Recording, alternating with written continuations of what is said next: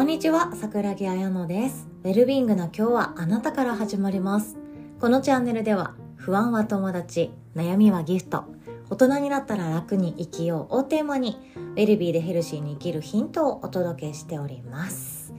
いかがお過ごしでしょうか？今日のお話はですね、あなたの心を守る締めの口癖っていうお話でございます。締めの口癖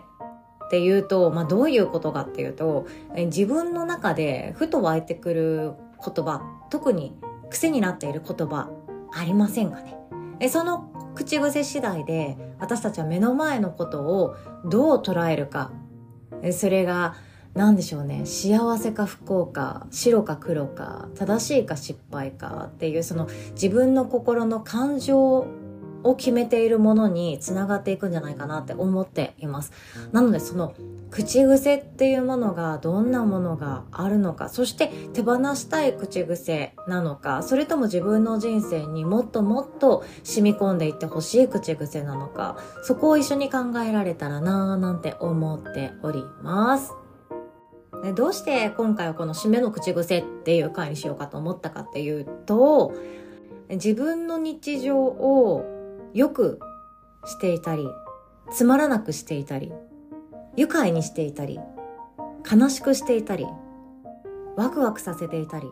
物語の一部にしていたりってするのはこの自分の心の中でつぶやく口癖によるなぁって思うことが最近よくあったんですね。え例えばなんですけど、例えばなんですけど、この前、えっ、と、子供たちと公園に行っていて、娘と娘のお友達ですね。で、みんなで公園に行っていて、大人私だけで、えっ、と、連れてってたんですけど、その時にですね、周りで他にも鬼ごっこしていたりとか、かくれんぼしていたりとかしているちっちゃい子たち、まあ、小学生ぐらいの子たちが遊んでたんですよね。でその時に、楽しく遊んでいる子もいれば、でちょっと背伸びをして大人っぽく振る舞いたいって思ってる子もいるのが分かったんですよね。あなんかそういう時期ってあるじゃないですか。子供の遊びがちょっとつまらなくなってきて、スマホを隅っこでいじってる、その中学生とか高校生のお兄ちゃんお姉ちゃんがやってることに憧れて、そっちの方がかっこよく見える、そっちの方が面白い鬼ごっこなんてやんないわ私っていうような時期ありませんでしたかね。ちょっと抽象的すぎて申し訳ないんですけど、そういうちょっと、うん、背伸びしたいなーっていう小学1、2年生ぐらいの子がいたんですね。私から見たら、え、鬼ごっこめっちゃ楽しそうじゃんって思ったんですよ。なぜならば、なぜならば、その子たちはなぜか鬼ごっこに、えっと、トランシーバー持ってきてたんですよ。めっちゃ面白くないですか？楽しそうじゃないですか？トランシーバー持ってきて、鬼同士でトランシーバーでやりとりしながら、そっち行ったぞとか、了解とか言いながら鬼ごっこしてんですよ。で、逃げる側の子はそれにから全力で逃げるっていう、え、結構ガチで面白そうな鬼ごっこじゃんと思って見てたんですね。でもそのある子が背伸びをしたいって思ってるような、そんな素振りをしている女の子がですね、一言、しょうもなって言ってたんですよ。しょうもな。え、しょうもないってことですよね。つまんない。しょうもない。そんなことやってて私楽しくないんだけどっていう口ぶりをしていたんですよ。で、それって大人にも言えることなんですけど、え、これってくだらないよね？とか、これ楽しがってる私恥ずかしいよね？とか、あそういうちょっと背伸びをしたい時、今目の前にいて同年代で遊んでいて、え、全然面白くないよって言った方がかっこいいっていう、その、ありますよね。誰かから見てかっこいいって思われたい時に出てくる口癖だったのかもしれないんですけど、まあシンプルに目の前のことがしょうもなかったのかもしれないですけど、それでも堂々と口癖で、しょうもなって言ってたんですよ。それを見て私は、あ、もったいなくないかって思っちゃったんですよね。え、もったいないぞ、損してるぞって思っちゃったんですよ。正直にですよ。だって大人の私から見てそのトランシーバーを使った鬼ごっこやりたいなっていうかいや絶対おもろいやんとか思っちゃったんですよね。でもやってる当の本人はしょうもなつまらん、えー、スマホで早く LINE 返したんやけどみたいな。てかネットフリックス見ときたいわみたいな感じだったんですね。えこれって損してるっていうこと私は本当に思いました。目の前にどれだけえ楽しいことがあったとしてもそれが楽しいって自分で認められるかそれともつまらないことって言ってしまうのか次第で目の前のこと全然違いますよね。目の前のことがどれだけ豊かでどれだけ面白くてどれだけ自分の中で自分の人生の物語の一場面になりそうなことだったとしてもしょうもない。つまんない。さっさと終わらせたいっていう口癖が出てくると味わえていないってことなんですよね。味わうことをやめてしまっている。ストップをかけてしまっているっていうことでとってももったいないなって思っちゃったんですね。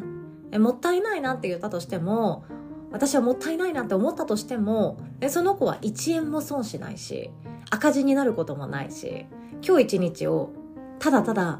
時間の無駄にしたって思い込んでいるだけなのでえね仕方がないと思うんですけど。これって本当公演の一場面だけを私は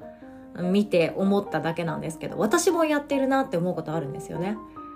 例えば目の前の仕事目の前の仕事に熱中できなくって、え、昨日と同じことやってるなとか、え、これやってて意味あるのかなとか、え、そうやって思う瞬間があって、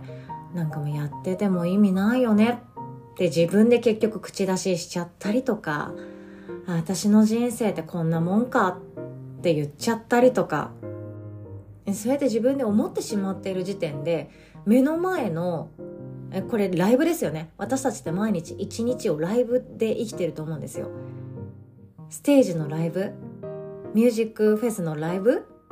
コンクールのライブいろんなライブがあると思うんですけど私たちの毎日ってライブだと思うんですよね。でこのライブに自分が見ているこの世界にイチャモンつけてしまうととってもただただ色あせていってつまんなくなっていくだけなんじゃないかななんて思っちゃったんですよ自分で自分の目の前のライブを味わわないってだけで一日を無駄にしている。その犯人は自分なんだなって思ったんですよね。え、それこそ、あの、なんでしょうね。私もちっちゃい頃から自分の両親の背中、あとは後ろ姿、背中を見て思ったことがあったんですよ。私のお家はですね、そんな贅沢ができない普通のザ・庶民みたいな家庭で裕福でもなかったので私が大学行くのも本当にギリギリだったと思うんですよね。でもそういうお家だったんです。そういうお家だったからこそうちの母はですね私が幼稚園の頃から働いてましたね。で保育園に入れずに働けた理由は近くにおばあちゃんがいて私はずっとおばあちゃんに育ててもらったような感じだったんですよね。なのでおばあちゃんと一緒に夕方からは E テレではなく水戸黄門を見て 大岡越前を見てであと美空ひばりちゃんの曲を聴いて幼少期過ごしたなって思います。であとは2階にあるレコードを聴いてでクラシック聴いてえんっていうそのなんでしょうね昔ながらの家での味わい方。っていうのが私の中で、うん、あったんですよね。まあ、それはそれですごくありがたかったですけど、でも他のお家と違うなっていうのは、どこかで気づいてたんですよ。他のお家っていうと、私の身の回りの交友関係のお家とちょっと違うなっていう、ただそれだけなんですよね。その頃から日本中で働いてる女性なんてたくさんいたはずなのに、私のその行ってる幼稚園、ではみんなお母さんがお迎えに来てくれて、お家帰ってお母さんがお菓子出してくれて、友達の家に遊びに行ったら、お母さんが迎えてくれて、お母さんが出迎えてくれて、で、お母さんがおやつ作ってくれたりなんかして、で、お母さんが夕方の5時ぐらいになったら晩ご飯作り始めてくれていて、で、お母さんがいつもにこやかでご機嫌で楽しそうで、お母さんがいてっていう生活を見たんですよね。でそれと比べて自分のことをあなんか私のうちってちょっとかわいそうなのかななんて思う瞬間もありました。感謝してますけどね。でもそそれは問題じゃなかったんですよ。私にとってそれは全然問題じゃなくてそこからの夜なんですよね。うちの母は働いていました。パートだったけれども働いていました。でも帰ってくるのにいつもお母さんかわいそうっていう口癖を言ってたんですよ。例えばですよ、私がお母さんに一緒に遊ぼうって夕方ぐらいに言ったりとかして、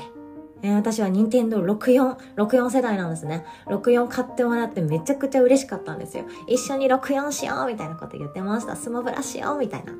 言ってたけど、まあ、夕方今思ったら夕方なんて、働いてる女性の夕方はもう戦争レベルで忙しいっていうのは今ならわかります。今ならわかるけど、その頃の私はわからなくって、お母さんに遊ぼうって言ったら、逆ギレされるんですね。私はこんだけ働いて疲れて帰ってきていて今日もこれだけ人間関係があの荒れていてこんなこと言われてもう疲れ切ってるのに遊ぼうとか言わないで理解してっていう感じ逆ギレされて当たられること普通にありましたお母さんはこれだけ耐えて我慢して辛い一日を送ったんだからあなたも言うこと聞きなさいっていうこと。何度も言われたこと覚えてます。本人はもう忘れてるかもしれないですけどね。でも私の中ではずっといやずっと自分の中でまだ何でしょうね。開いたままの傷の状態である。自分の過去がそれなんですね。でもその時ってお母さんは一生懸命働いて帰ってきた。それを認めてじゃあお母さんも頑張ってきた綾乃ちゃんも頑張ってきただからこそ今日一日ね、お疲れって言いながら晩ご飯一緒に楽しく食べよう今日も一日に乾杯みたいな感じだったらよかったのに、そうじゃなかった。お母さん、お母さん自身はずっと自分のことを我慢していてかわいそうって思い込んで生きてきたんだと思うんですね。耐えるしかなくって、続けるしかなくって。今日やめたら食べられなくなるかもしれないから続けるしかなくって、怖くって。っていうこと。それを多分自分の中で思っていたから、お母さん、私の母は、私の人生かわいそうって思ってたのかもしれないですよね。私の人生かわいそう。私はとっても惨め。私は我慢するしかできない。人生って大変で、仕事って大変で、慢して心を、自分の心を置き去りにしてでも仕事を働くべきであってっていう、それが母の思い込みだったなって私は後ろ姿だけを見て思ったことがあったんですね。でもそれって私にはどうしようもできない母の世界であって母が自分で自分の世界を決めている。それは母の心の口癖と口に出してる本当の口癖が作ってたなって思うんですよ。そうやって自分の世界を自分の口癖だけで彩ってしまうのであればできればつまらなくするような、味わわないようにするような、噛み締めないようにするような口癖って私はもう捨てちゃっていいと思うんですよね。こんなもんかとか、しょうもなとか、仕方ないじゃんとか、考えても無駄だよとか、どうでもいいとか。そういう目の前のことを味わわないっていうことって、ライブ？目の前に繰り広げられているライブをもったいなくしているって本当に思っちゃいました。私も自分の心を守りたいって思ってます。だからこそ目の前の今日という一日、記念日でもないし、誰かのなんか何かを偉業を成し遂げるようなことでもないし、世界に貢献できるような大きな大きな一日でもないし、大きな資産が動く特別な日でもないしただの平凡の一日だけれどもこんなもんかとかしょうもなとか普通だねとかまあこんなもんっしょって自分の目の前を味わわないってするような口癖は私は捨てたいなって思いました。今日の空だけでも綺麗じゃんって言えるとか冬まだ寒いしニュースではねもう関東でも雪が積もって大変だったっていうニュースも見ました。大丈夫ですかね？お足元大丈夫ですかね？でもそれだったとしてもあれこんなとこに春がやってきてるぞとか。あとは今日の自分で作ったご飯。なんかいつもよりちょっと味が違うな。なんでだろう？あこれ入れたからか。とか。その目の前のことを味わうっていうこと。ただの食するじゃなくてそのなんか違和感感じるなとか。嫌だなって思ったとか、